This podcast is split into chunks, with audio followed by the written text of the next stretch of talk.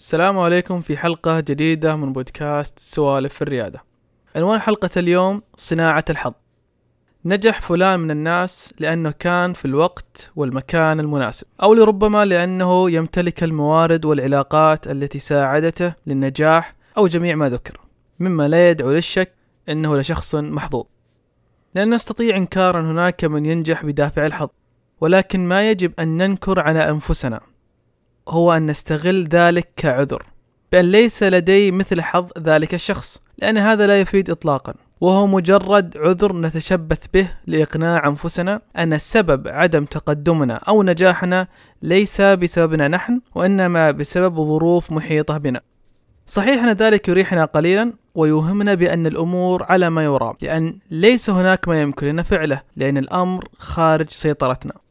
فعلينا تقبل الأمر. في الحقيقة هذا مجرد تنويم لا أكثر ولا أقل.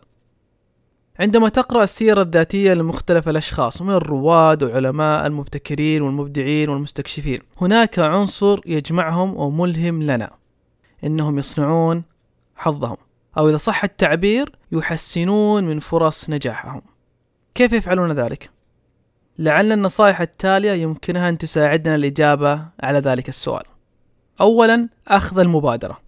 إذا تبقى كما أنت في حالة سكون جسدية وذهنية فأنت لم تغير شيء من حالك ولم تحسن إطلاقا من فرص نجاحك على عكس من بادر بتحسين وضعه وحاله.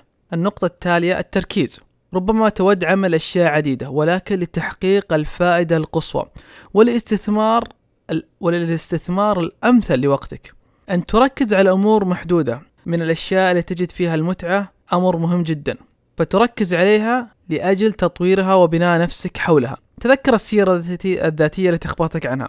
جميعهم لديهم اهتمامات عدة ولكنهم ركزوا على أمور محدودة وعملوا على تطويرها.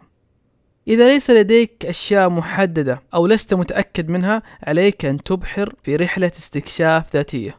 وتجرب الأمور التي تظن أنها ممتعة وممكن أن تركز عليها. وبعدها فقط ممكن أن تركز على تطويرها. النقطة التالية كن خبير. تدريجيا ستصبح خبير في ذلك المجال الذي ركزت عليه. بالشرط أنك لا تتوقف إطلاقا على تطوير نفسك والاطلاع المستمر والتفاني في أخذ المعرفة من أهل الخبرة والكتب وغيرها من المصادر. وهذا الأمر سيحقق نقطتين مهمتين جدا. أولا تحقيق المزيد من الفرص. سيجتمع حولك المهتمين باستقصاء المعرفة من ذلك المجال أو تلك المجالات التي ركزت عليها مما يزيد من فرص نجاحك ومعرفة الناس بك وأيضا زيادة ثقتك بنفسك.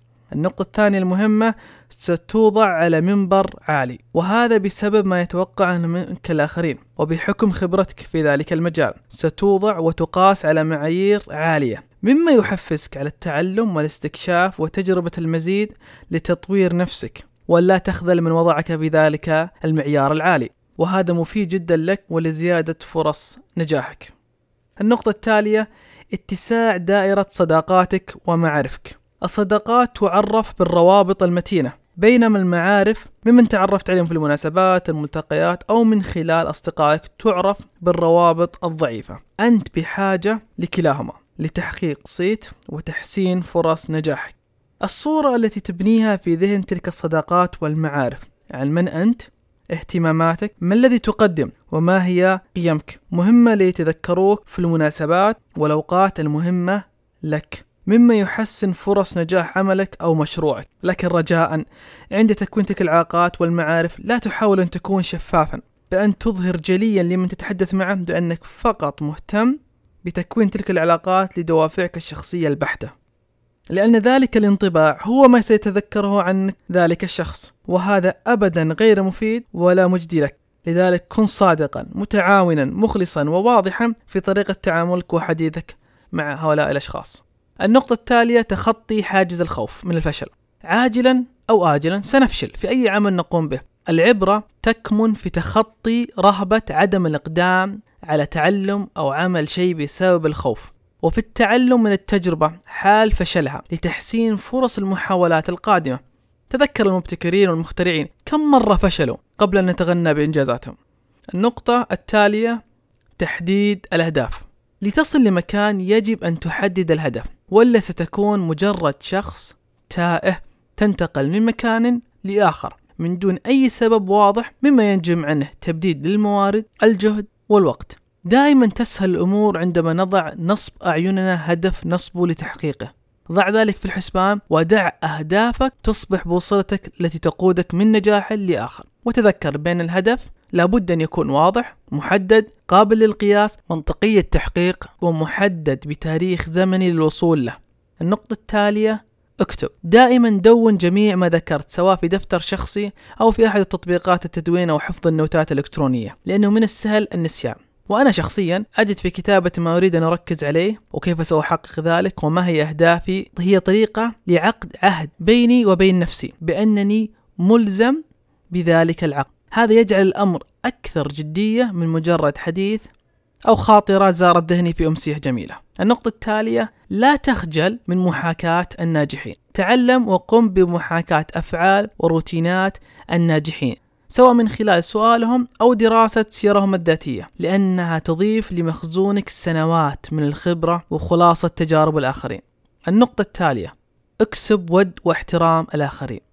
لهذه النقطة أنصحك أنصحك حقا بقراءة كتاب كيف تؤثر على الآخرين وتكتسب الأصدقاء لديل كارنيجي وهذه ستساعدك في ترسيخك في أذهان جميع من تلتقي به بطريقة إيجابية ومفيدة لك. وأخيرا الإيمان والإيجابية.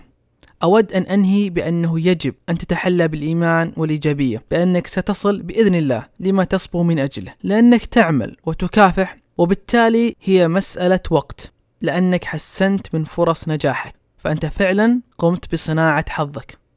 هذا لا يعني أنك تقوم بذلك لوحدك بل أنصحك بأنك تبحث عن أفراد يساعدونك في ترسيخ إيمانك وتعزيز إيجابيتك لتحقيق نجاحاتك. وبالتوفيق وبمان الله لحلقة قادمة.